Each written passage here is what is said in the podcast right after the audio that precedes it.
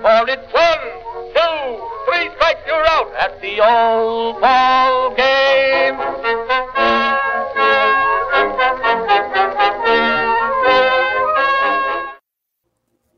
Welcome back to Short Hops and Tall Tales, a Pitcher List podcast, once again highlighting the weird, funny, and bizarre elements of baseball that make America's pastime special. I'm once again joined by the magnificent Brandon Riddle, and we are super excited to bring you another episode just packed with fun and odd baseball stories. Yeah, and you know, after this trade deadline, I think all baseball is odd. Nothing makes sense. Everything's weird. What's down is up. Well, lately, lately, I know I've been trying to work in a different, you know, rotate out the adjective. I went with the classic magnificent Brandon Riddle again. I was gonna do something trade deadline themed, but I thought it would just sound like I'd traded you or With a co-host to be named later. yeah, we we did All Star a couple weeks ago. Um, anyway, That was fun. That made me feel good about myself. Anyway, what, yeah. uh, what do we have on top? Uh, excuse me, on tap for today, Brandon? So today we're talking about some classic players, including Shoeless Joe Jackson and baseball's original sin. I love that line. Thank you. Uh, we of course have our, our pickle jar and a little story about cool Papa Bell. And if we have time, we got a round table, but we'll see how we do. All right, yeah. So we have just just off the top of my head two of the most entertaining and, and striking nicknames I think in baseball history in this episode. Oh, yeah. between Shoeless Joe and Cool Papa Bell. Um, and so that kind of leads me a little bit into our pick off trivia. Uh, you get a little bit of a head start just just knowing who is uh, I guess the you know the rundown of who we're going to be talking about today. But Brandon, can you name the hitters with the five best batting averages of all time? I know that's difficult because we're going to get into some old players here, but Yeah. I'm assuming these these are career or single season. career. Just, just Okay. yeah, otherwise it'd be all Ted Williams. Baseball history. Um, is Ted Williams up in top five? nope, Nope. Hey, he's not in the top five. Okay. that's a great guess though. uh, so I'm going to assume Shoeless Joe's in the top five since we're talking about him today. You've got that right. Shoeless Joe is at Okay. number four with a lifetime average of 356. Shoeless Joe. Um, I know Tris Speaker has a number of hits. He did he make the list? Uh, Tris Speaker not in the top five.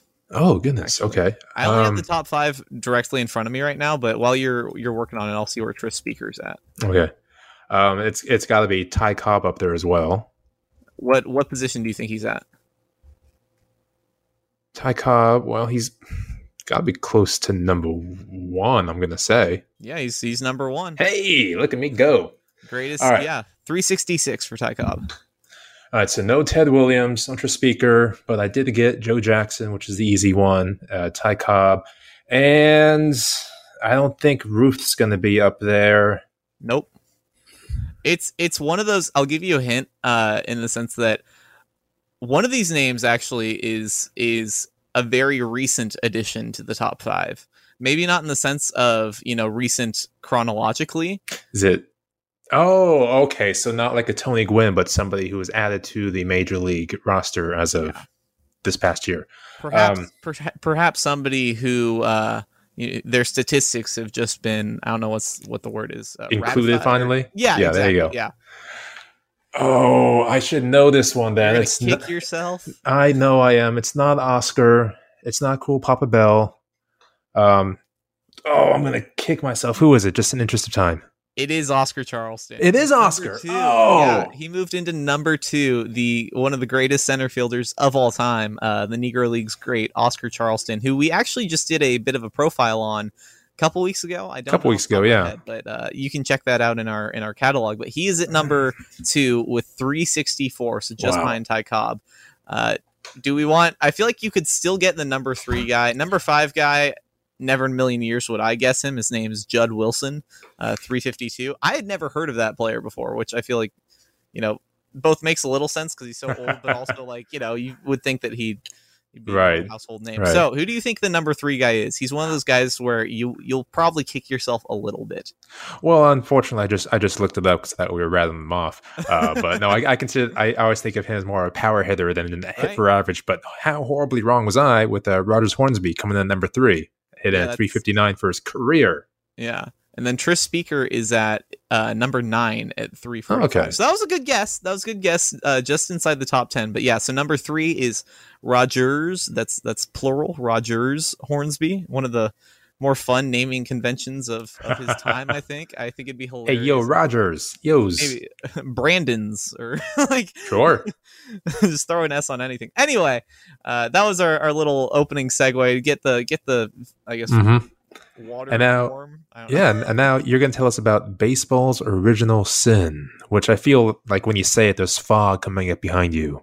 Oh, definitely. I put I put a little bit of mystique into this title. So we're talking about well, okay. So we gave it away, away a little bit earlier, but uh, some called him the greatest natural hitter in the history of the game. Babe Ruth actually copied his swing after him, if you can believe it. It's Shoeless Joe Jackson. Now, if you're listening to this and you're not a huge baseball fan, I feel like there's a 50-50 shot that you might have heard the term Shoeless Joe because I remember, you know, he's he's in he's in Field of Dreams, right? Thanks, Kevin Costner. Yeah, thanks, Kevin Costner. Uh, but in case you haven't heard, you know who Shoeless Joe is, uh, he did in fact play with shoes, just, just to get out in front of it, and we'll we'll get to the bottom of his of his nickname. But like I said earlier, Babe Ruth copied a swing after him, and many people think he's one of the greatest players, you know, greatest hitters of all time. But he's not in the Hall of Fame for reasons we're going to get into right now. So, Shoeless Joe, who was he? He was born in 1887 in South Carolina the first of eight children. He started working at a textile factory at age six. At age six, they put him to work in You know, a I- factory. I often think kids today, you know, they're just a bunch of lazy kids going to school and learning. They're just being, you put them in the mill. It worked out for Shoeless Joe. It builds character. Oh, goodness. anyway, so so yeah, he's working since he was age six or age seven. So consequently, he'd never attended uh, formal school. So he was, by and large, very uneducated and had a, a bit. He was known for for not you know for being uneducated. Yeah, which wasn't Uh, terribly uncommon at the time. Exactly. It's 1887. You know, the, the family needed to eat, so the kid, you know, worked the factory. um, but he did learn how to play baseball at that factory. So the mill, uh, the Brandon, actually called the Brandon Mill Textile Factory, um, actually uh, had a baseball team, right? Because that was common in the day, you know, before baseball was as you know so so organized as it is now. You would have factories and mills, you know, have crosstown exhibition matchups, and the workers would all play. Yeah, almost almost like a company softball team now, except better.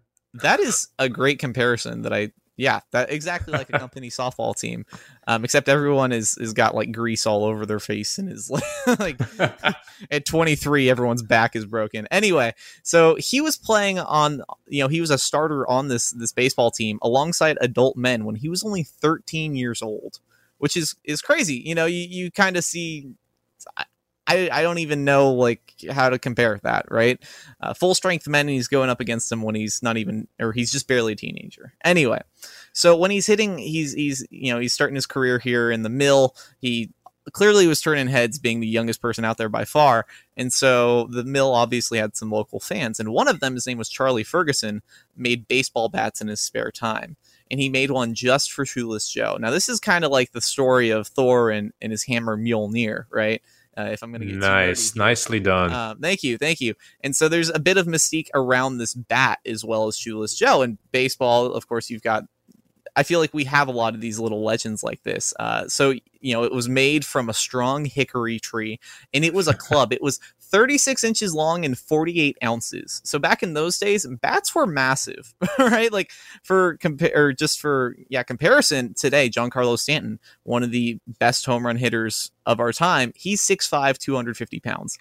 His bat's 32 ounces. So Shoeless Joe was swinging a bat that was 16 ounces heavier than one of our strongest hitters today. That's just- insane. that's just what baseball was like back then.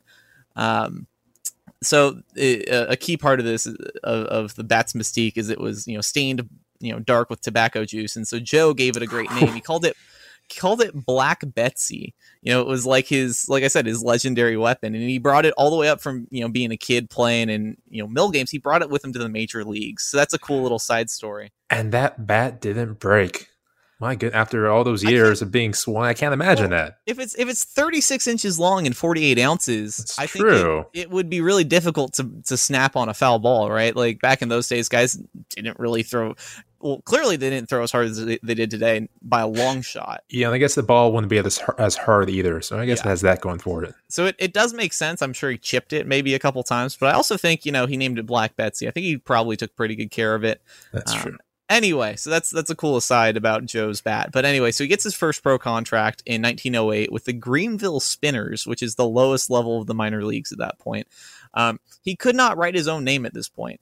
He later learned how to trace it and signed it. And but for this contract, he signed it with just an X. So keep that in mind. Like I said, you know, he's not well known for being very educated. Sounds like you're putting a narrative together. I'm interested. I would never put a narrative together. Uh, now, fast forward, he's 20 years old. He gets off to a hot a hot start. Um, you know, with his team, he's batting a league best 346. He plays great defense. He even pitched a few innings because everyone was a pitcher back then too.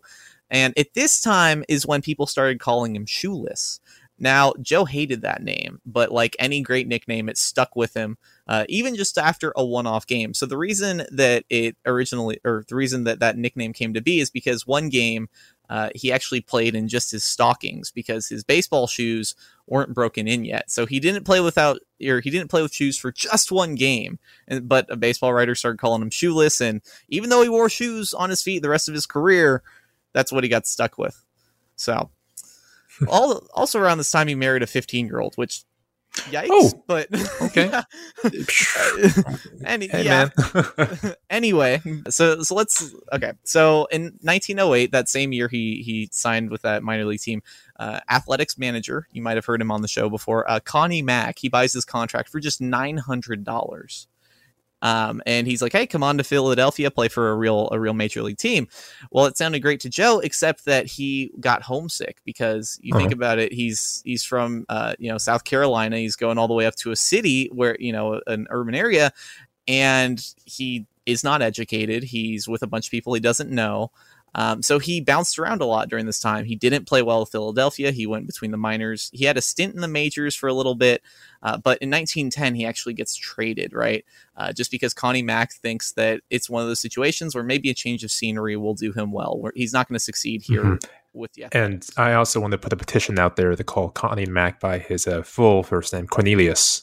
Cornelius Mack. Well, I And mean, his- we his- his- And his last name is fantastic as well. I just can't remember it right now. It's Cornelius, some kind of fantastic last name.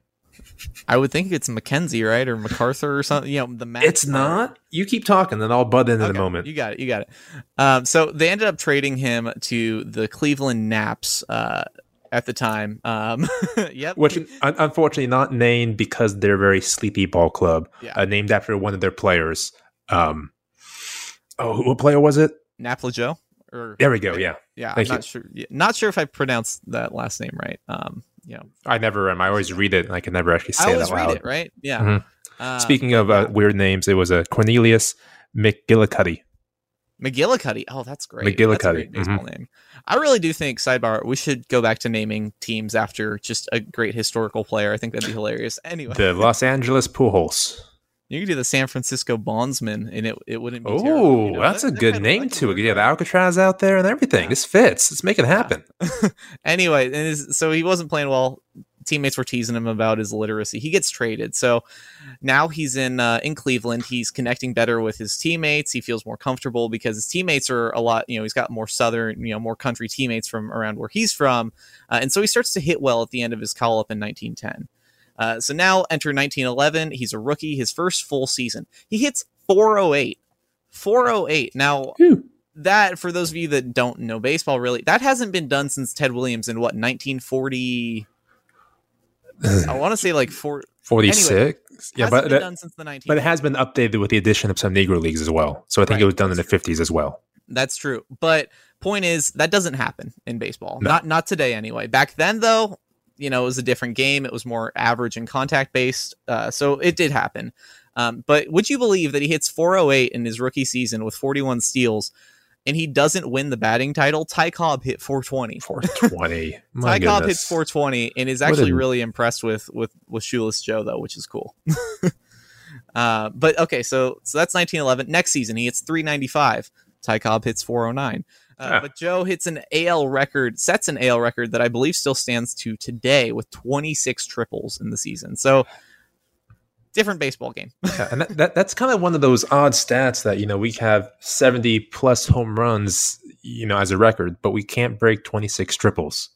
exactly. It's, it's just a hard thing to hit.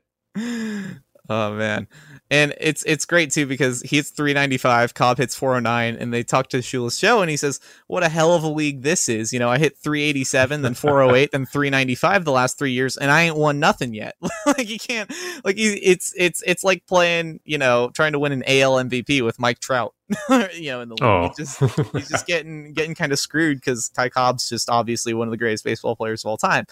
Uh, 1913 hits 373, gets out hit by Cobb again, but he led the league in slugging percentage with a whopping seven home runs. So just want to hammer home that it's a different kind of baseball. Uh, interesting though, the following year or two years later, rather 1915, so he gets really into theater and headlines of vaudeville show in the off season, and actually qu- threatened to quit baseball for for a life on the stage. He actually refused to report to spring training. Nice. And and you know, for that time, well, I guess 1915 might be a little bit unusual, but in the early 1900s, it wasn't too unusual to see ball players and managers go and try to be thespians in vaudeville. Um, Yeah. King Kelly, uh, I forget his actual first name, but King Kelly went to vaudeville right after retiring and made a name for himself there. So it's not Yeah. too unusual. Just you know, in retrospect, it feels Exactly. kind of weird. It'd be it'd be like I mean I guess it's not too far off from LeBron James starring in the new Space Jam movie, right? Like like you know just obviously. New Yeah, yeah, sure. Anyway, Or Uh, even with a sorry, sorry, one quick thing of Vida Blue in the seventies, uh, when he was having contract negotiations, he threatened just to leave the team because he wasn't getting what he wanted and Yeah. go work in movies instead. He had a couple scripts he was looking at. at this point, not only is Shoeless Joe not really as into baseball slash Cleveland right now, but Cleveland's owner is actually almost bankrupt. So he trades Shoeless Joe Jackson and his salary to the Chicago White Sox. Now, what I think is an interesting butterfly effect here is that it was between the the Naps, their two best players. It was Shoeless Joe Jackson and then Ray Chapman. Now, Ray Chapman. that's a story I actually really want to talk about later. But Ray Chapman's notable because he was he actually died in the batter's box after being hit in the head by a pitch. And this happened five years later after the trade. So just to kind of think about, you know, what if Ray Chapman gets traded instead of Mhm. shoeless Joe Jackson? You know, does he end up, you know, not getting hit by that ball? Do we because because when Ray Chapman died, we had it it we started using clean baseballs instead of these soggy tobacco spit laden And, dirt balls. and helmets slowly began to be introduced. Exactly. Even though that was a fight of its own Oh, yeah. gradually. So now now Shoeless Joe's on the White Sox. He's one of the premier players of his time. Uh, and now we're getting into where his career takes a takes a negative step. Things start to go downhill. So he starts off underperforming in Chicago when he gets there, but in the start of his first full season with the club, 1916, he reverts to his old self. Right, so he hits 341, leads the league in base total bases. Uh, the next season, uh, the Chicago White Sox are a powerhouse. They win 101 games, wow. win the division. and they that's beat the before the 162 games we have now. That was Yeah. well below that number. Yeah, that's it, it's it's really incredible that they win 101 games. Then they go on to beat the Giants in the World Series 4 to 2 with Shoeless Joe hitting 304 in the series and making a game-saving catch in game 1. Now, everything it looks, you know, is looking great for Chicago. They win a World Series. Joe's doing good. Uh, dun dun dun. World War One strikes. So baseball players everywhere are being drafted. Shoeless Joe Jackson only plays 17 games uh, before he, you know, it, the war comes for him. However, he actually opted to work in the shipyards instead of actually going off to the battlefront. And he's heavily criticized. The Chicago papers were all over him. Yeah, I think it'd be more along the lines of Ted Williams. I think right before World War II or during World War II, instead of enlisting, he had to be actually uh, brought in. Something Yeah. more along the lines of that. And Boston didn't care for that much. Yeah, exactly. Um, but regardless, uh, Paper's not really a friend to, to Shoeless Joe right now. But he comes back in 1919. However, uh, oh, that that was the other point. Is is so he goes off to war and it's a career year for him. So he's actually a free agent at this point, and he comes back and because of the bad press, it, people speculate that it hurt his his contract. And I, I, I do want to point out as well, free agency meant something completely different at that time. Yeah. Um, he wasn't able to go to a different team. He was still Yeah. beholden to the team that quote unquote owned him.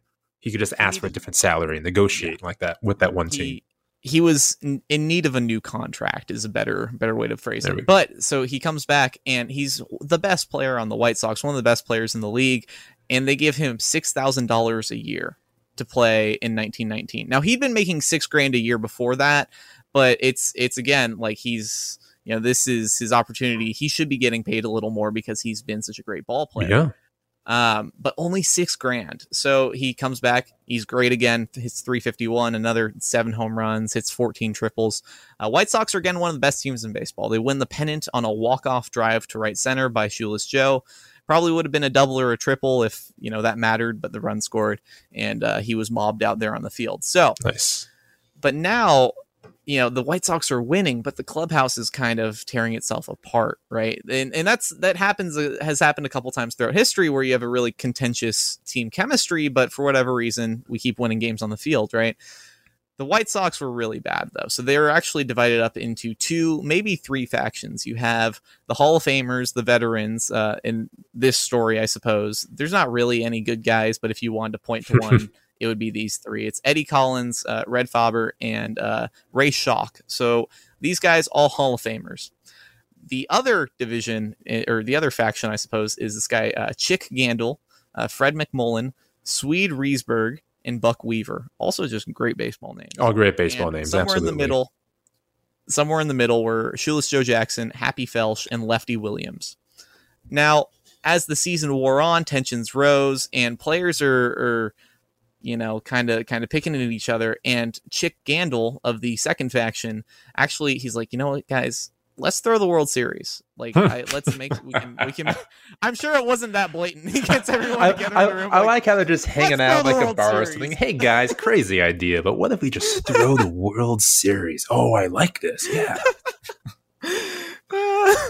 That's funny. Yeah, let's do it. Um. Anyway, so this, this guy, uh, Chick Gandil, he's the ringleader for this plot to, uh, to to fix the World Series so the players can get paid because players back then, even though Shoeless Joe's still only six thousand a year, they're not getting paid. Like they don't get paid nearly as much, you know, proportionally No. as they do today. Um. So this kind of this is how the it shapes up, right? So Chick Gandil had seven men with him.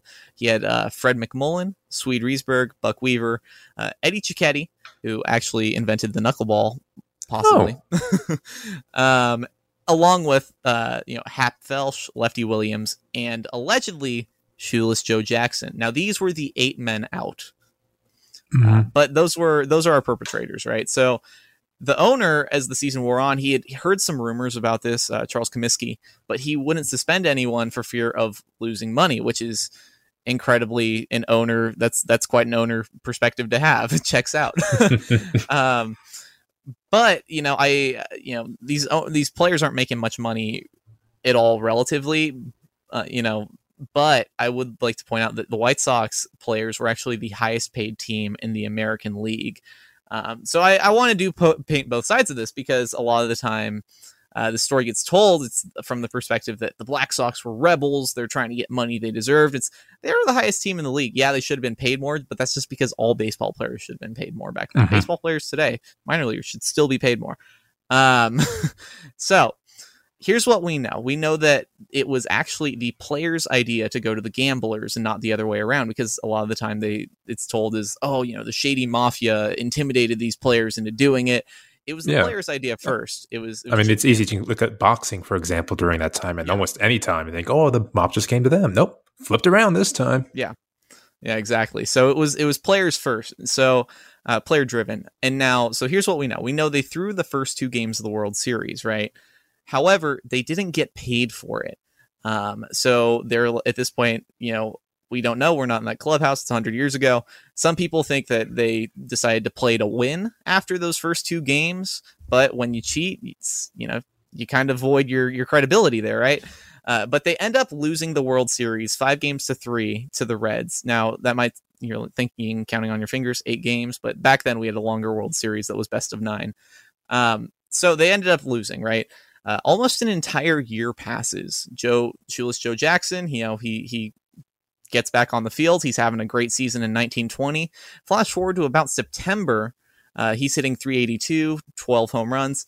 Uh, a gambler comes forward and testif- and, and actually claims that the Sox helped him to fix the World Series. And so Joe Jackson, along with two others, they get called to, je- to testify before a grand jury. Uh, now, Charles Comiskey, the owner, once again, finally acted at this time to suspend Joe Jackson and six other players, uh, you know, indefinitely.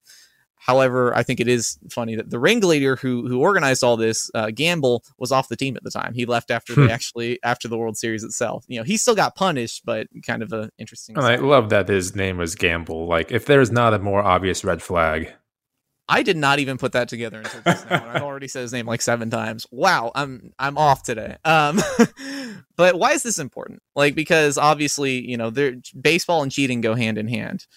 Uh, well, so this wasn't even necessarily the first time there were attempts to fix the World Series. It potentially happened in 1903, 1905, 1914, 1917.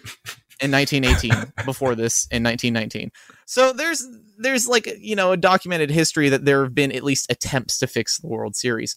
But what what set this apart and and really made it baseball's original sin its original you know scandal uh, that al- almost threatened the to destroy baseball as a whole was that this was the first time the public actually knew about it right? So this was this was huge. This was all over the newspapers because baseball was you know america's game at you know at this point and this was the first time, though, that that game had been compromised in the eye of the public.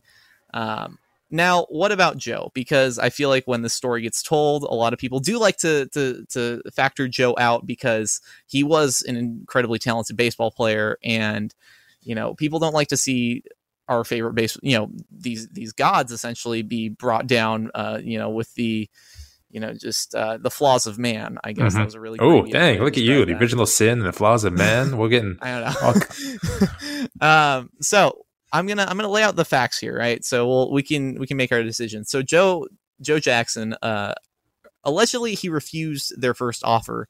Uh, it was ten thousand dollars to Joe alone to to throw the World Series. Now that's more than he's made in the entire season. You know that he would make in the entire season. Uh, then uh, Shoeless Joe actually admits to accepting a second offer for twenty thousand dollars, I which mean is more than more than triple. It's more than I mean, what hey. make. yeah. I, I, yeah, like I can't, I, you know, I can't say it's not understandable. Um, but let's reiterate, like once again, he's illiterate. There are even reports of teammates having to order off of menus for him at restaurants when he goes out places. Uh, so a lot of people like to think, like, is he taken advantage of?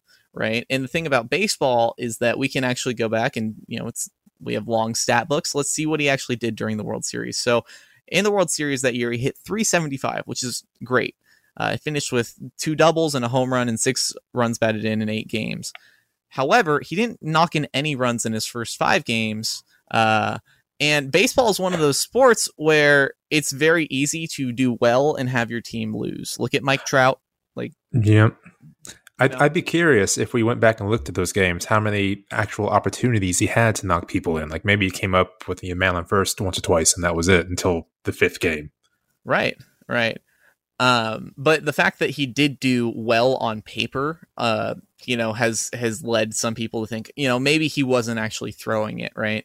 Uh, but my point is, is that you can do well in a baseball game and still drop a couple fly balls like at key moments or strike out in a big moment and go under the radar, right? Because it's it's such a sequence orient like Mhm. based game.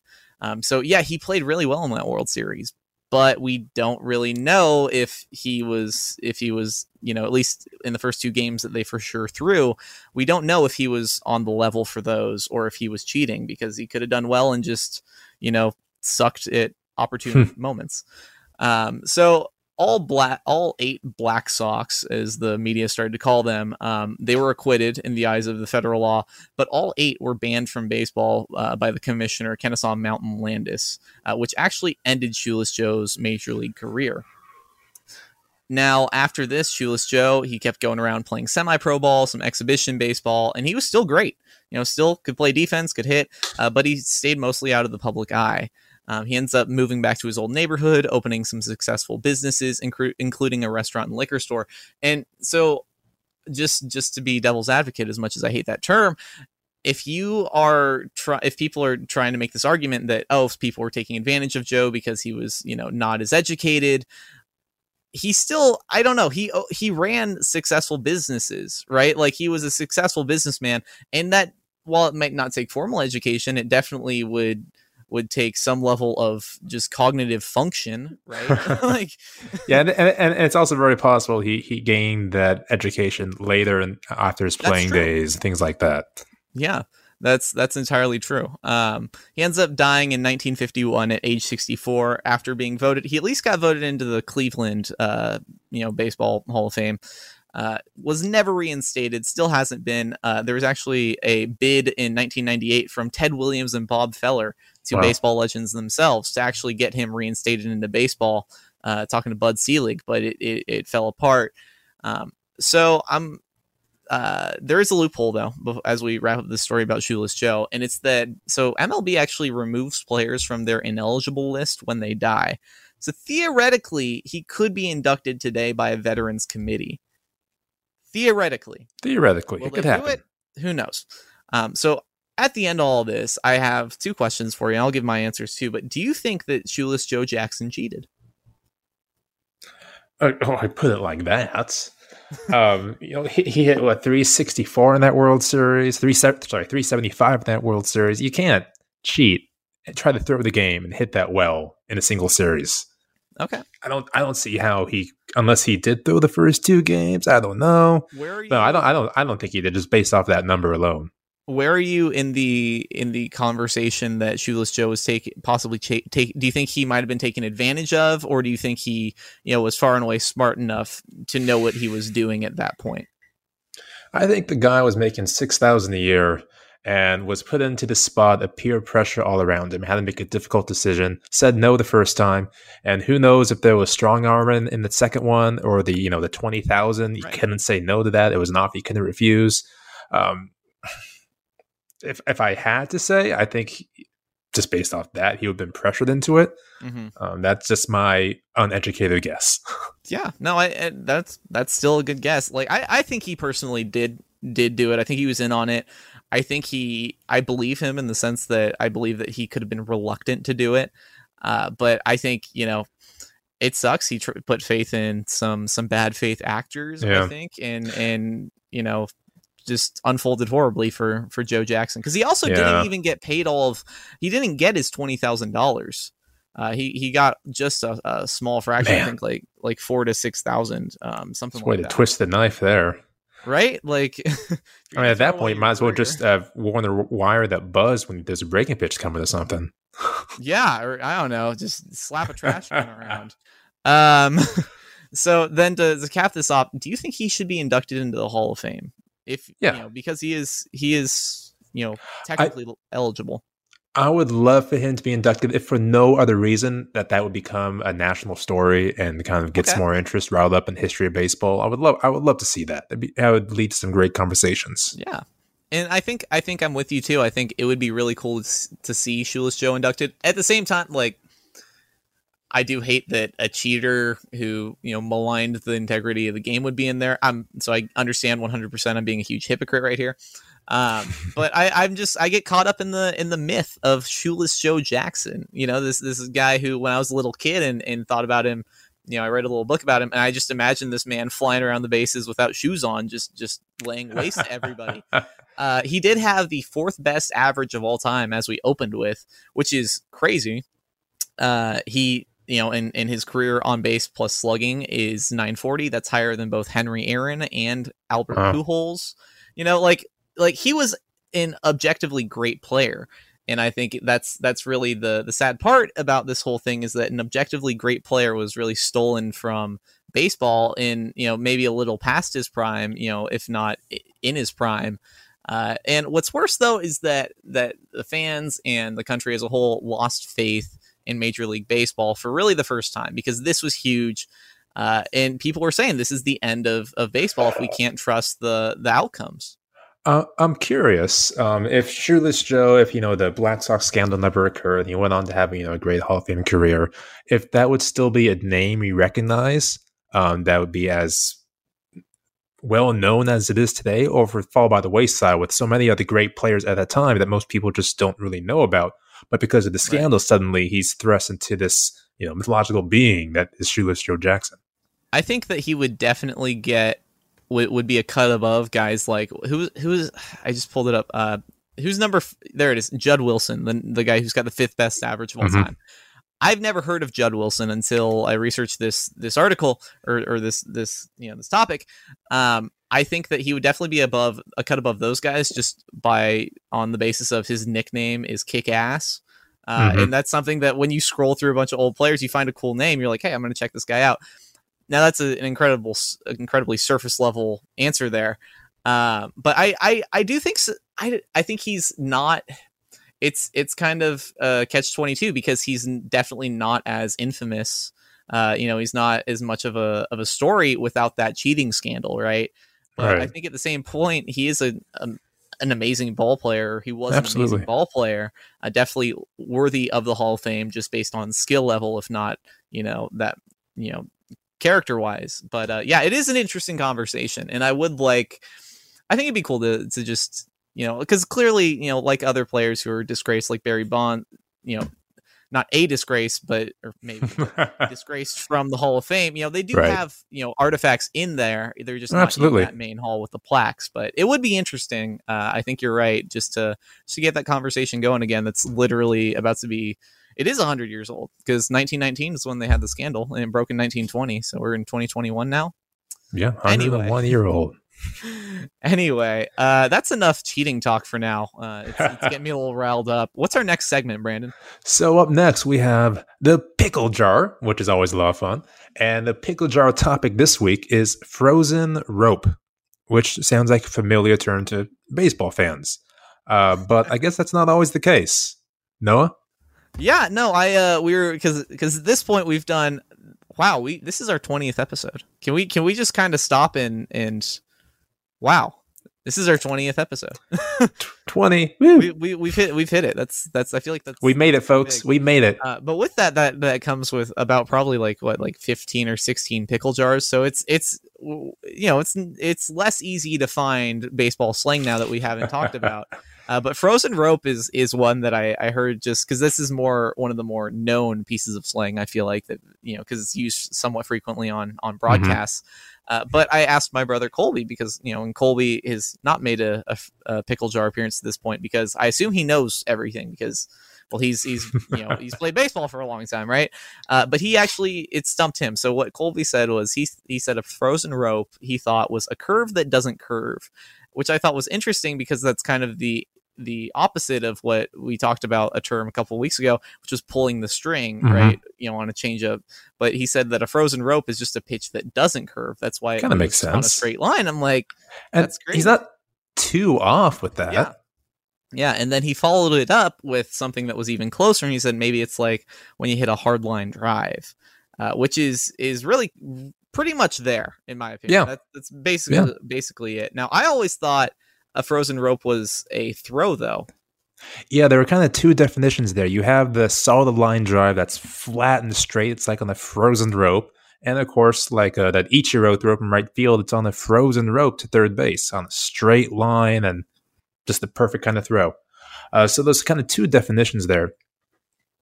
Now, I, I looked around and, you know, for baseball fans, frozen ropes like felt like it's been part of our lexicon forever.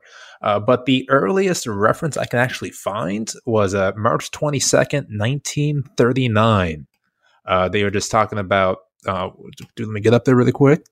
Uh, this was a hit. So they were line drives, talking about four frozen rope singles up the middle. Like, oh, okay. Uh, before that, I can't find any reference to frozen rope in baseball. Uh, but there are plenty of frozen rope references out there to actual literal frozen ropes that cause injury or save someone. It's really odd going through the old newspapers and seeing frozen rope saved lives. Oh, oh, okay. no, but in, in this case, yeah, just uh, frozen rope, 1939. At least that's the earliest point I can find it Right. being used in baseball, and it is used in quotations in this article too. So at this point, it wasn't well known. I'm supposing. and it is I, I i do like it because it's one of those things it's because a lot of these i feel like are almost tricks to ask somebody who doesn't know because you know it's a visual it's it, when you're trying to guess something it's more on the visual side. A frozen rope in real life looks exactly what you would think it would look like in in the sense that this ball you know you're throwing a ball or you're hitting a ball that is literally just on a line on a And- horizontal plane. I always think of uh, the first backyard baseball game. You actually had a Oh. frozen rope pitch, and it would just be right. a frozen rope going in. yeah man those are those are good Good times. Um, but yeah, that is that's a frozen rope. I think it's pretty cool. Um, oh, God, they're gonna hate this segue. Brandon, you've got a story about somebody who's oh, cool. look at that cool segue! Nicely done. oh God, yeah, so we're going to talk a little bit. a bell. Hey, look at you go. We're going to talk a little bit about Cool Papa Bell. Uh, now, as much as I would love to give the biography, you know, born 1903, did this and that, I just kind of want to focus on some stories. Because this man who played in the Negro Leagues for decades um, built up like a legend around himself about his fantastic speed. He has been called still today the fastest man to play the game of baseball. So I kind of want to pick out a couple of these stories. So number one, his name is James Bell, but he went by the nickname Cool Papa Bell, which I'm going to put in the running for the best baseball nickname. Cool Papa Bell. It just flows and it sounds fantastic. So how did he get that name? Well, he was playing as a 19 year old um, pitcher at this time, and he was basically signed by the St. Louis Stars. And these guys in his first season put him up against one of the greatest teams with one of the greatest ball players, Oscar Charleston. Course, we talked about him earlier. He holds, what was it, the third highest batting average of all time? Yeah. So this is Oscar right about in his prime when he's clubbing the ball and hitting home runs left and right and hitting 410 every single season. And he comes up to Oscar with the bases loaded. And this is a 19 year old kid pitching against a legend. And everybody already knows he's a legend. And they go for a while. He manages to get two strikes on Charleston. And uh, James Bell, he had oh a secret. Whenever he got two strikes on somebody, he didn't throw a heater or a curveball. He actually didn't have much of an arm at all, uh, but he did have a knuckleball. So the, he has two strikes on Oscar Charleston, and he throws him a knuckleball with the bases loaded, the game on the line, and strikes him out. Wow, Yeah, I think it was swinging as well. ball player. Love my knuckleballers. Uh, so he comes back to the dugout and he's just cool as a cucumber, of course. So all the team members, teammates, start calling him Cool, uh, Cool Bell. Hey, there goes Cool Bell. Uh, but the manager of the team thought it lacked little panache, so he added Right. Papa in there. So that was how Cool Papa Bell was formed by striking out one of the greatest ball players of all time. And what's great is like I feel like at this point because you said he's like what 19 right now. Yeah, That nineteen is year old. such a like like a nickname that you have to grow into, right? Like Right? like calling like basically you know a 19 year old kid like hey what's up Papa like that's that's hilarious. Yeah, he had some big shoes to fill right away. Um, so they, they tried to keep him as a pitcher, but you know, honestly, his arm was one of his greatest weaknesses in baseball. Uh, but they were kind of realizing the same time he had blazing fast speed and could absolutely spray the ball all, all over the field. So he became an everyday center fielder. And for his career officially, he has 285 stolen bases, but that's just what's officially listed. Um, there are so many other games where it's the barnstorming or league games, they just don't have records. Um, he liked to tell the story about how one day he went five for five with five stolen bases, but it wasn't recorded because there was no no scorekeeper for the game. So who knows how many games were like that? So in 1933, he joins the Pittsburgh Crawfords, and this was one of the greatest Negro League teams of all time. Uh, that's when you have Oscar on the team. You have Judy Johnson, Cool Papa Bell, Satchel, pa- Satchel Paige in his prime, just going around the country being awesome like that. And that year alone, he had 175 stolen bases. 175 stolen bases. That's utterly record- insane. And the record for for stolen bases in modern MLB is 130, and we thought that was ridiculous. That's Rickey Henderson, This is Like- 45 like- more. crazy. Yeah. Uh, so that year, of course, he's with Satchel Paige as a teammate, and Satchel loves his stories. So he told uh, two stories. Uh, the first one, he goes, uh, "There was one time I was I was playing against Cool Papa Bell. He hit the ball right by my ear, and I looked back, and the ball hit him as he was sliding into second base. All right, Satchel. and Can, this, can we, how how you would how did like like uh, obviously Satchel Paige exaggerates, but like, can you imagine how fast you would have to be? Like like it's like he's like the Flash on a baseball field. Sorry. oh yeah.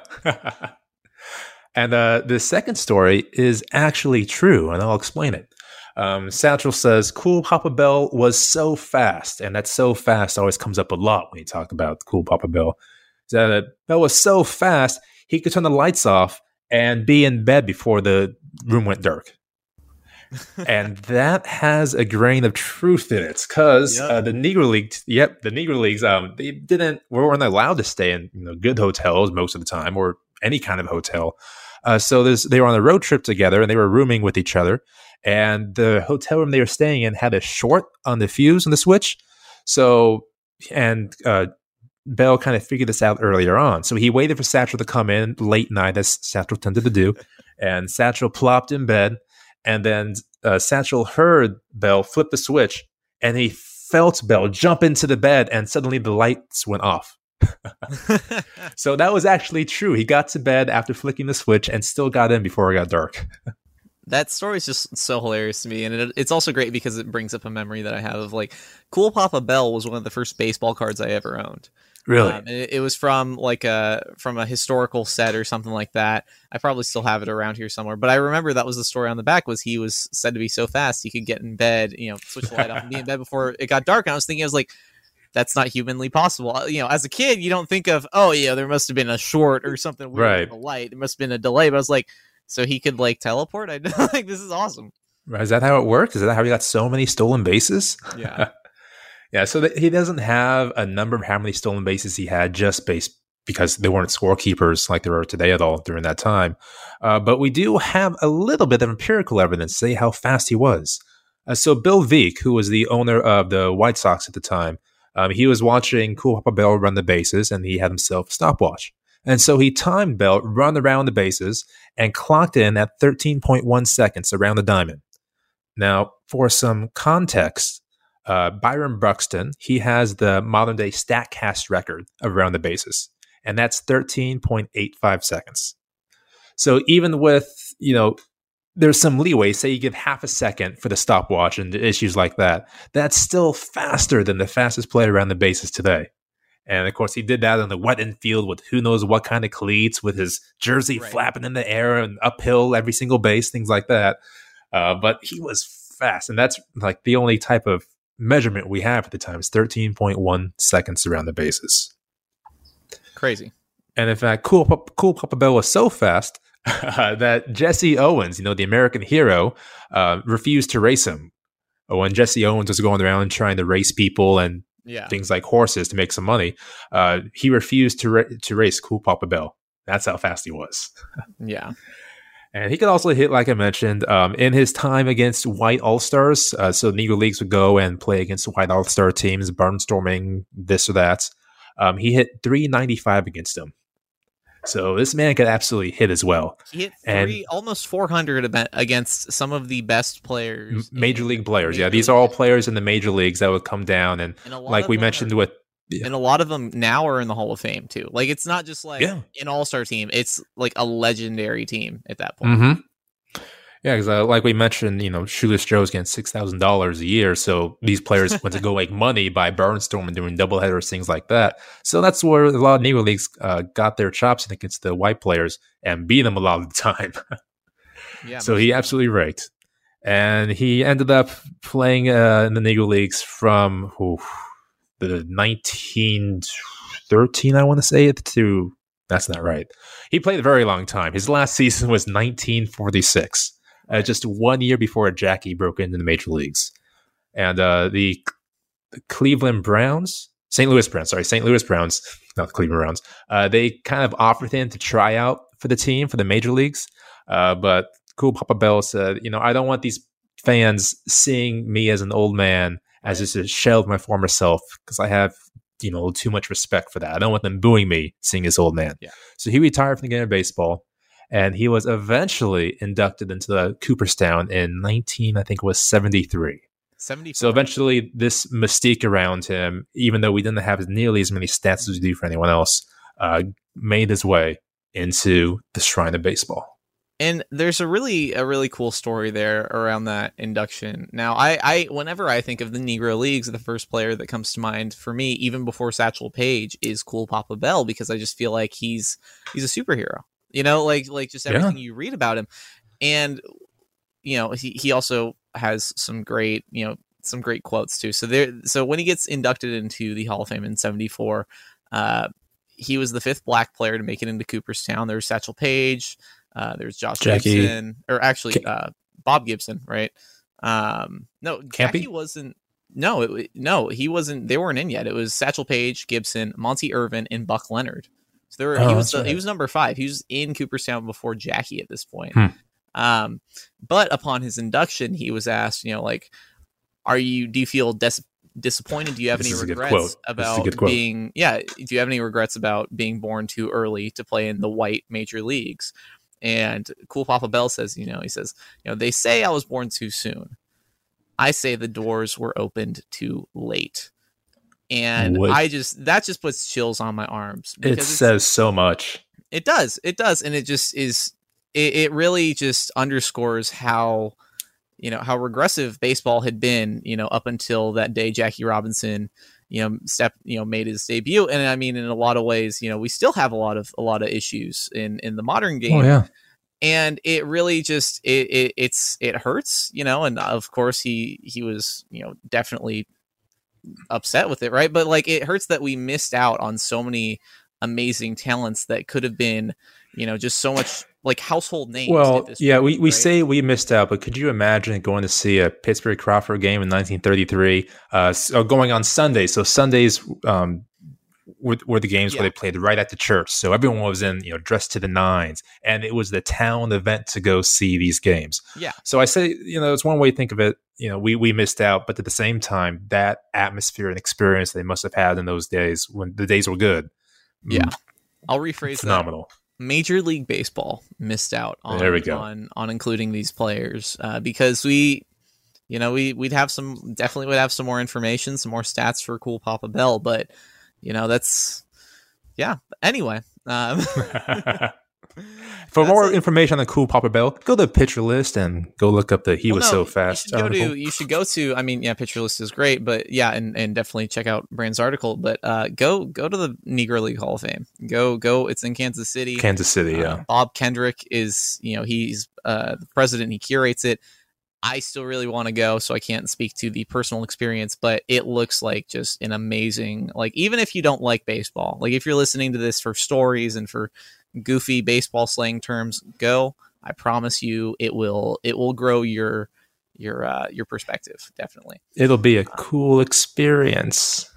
And we're done. All right. Yeah. Anyway uh we're at, at 53 minutes right now r- roughly more or less. Uh, yeah. about about our time. How are you feeling? Do we do we want to go, go I'm, I'm, I'm feeling we could probably push the roundtable to next episode just okay. for the sake of our listeners. Yeah who have you know heard nothing but bad puns for the last hour.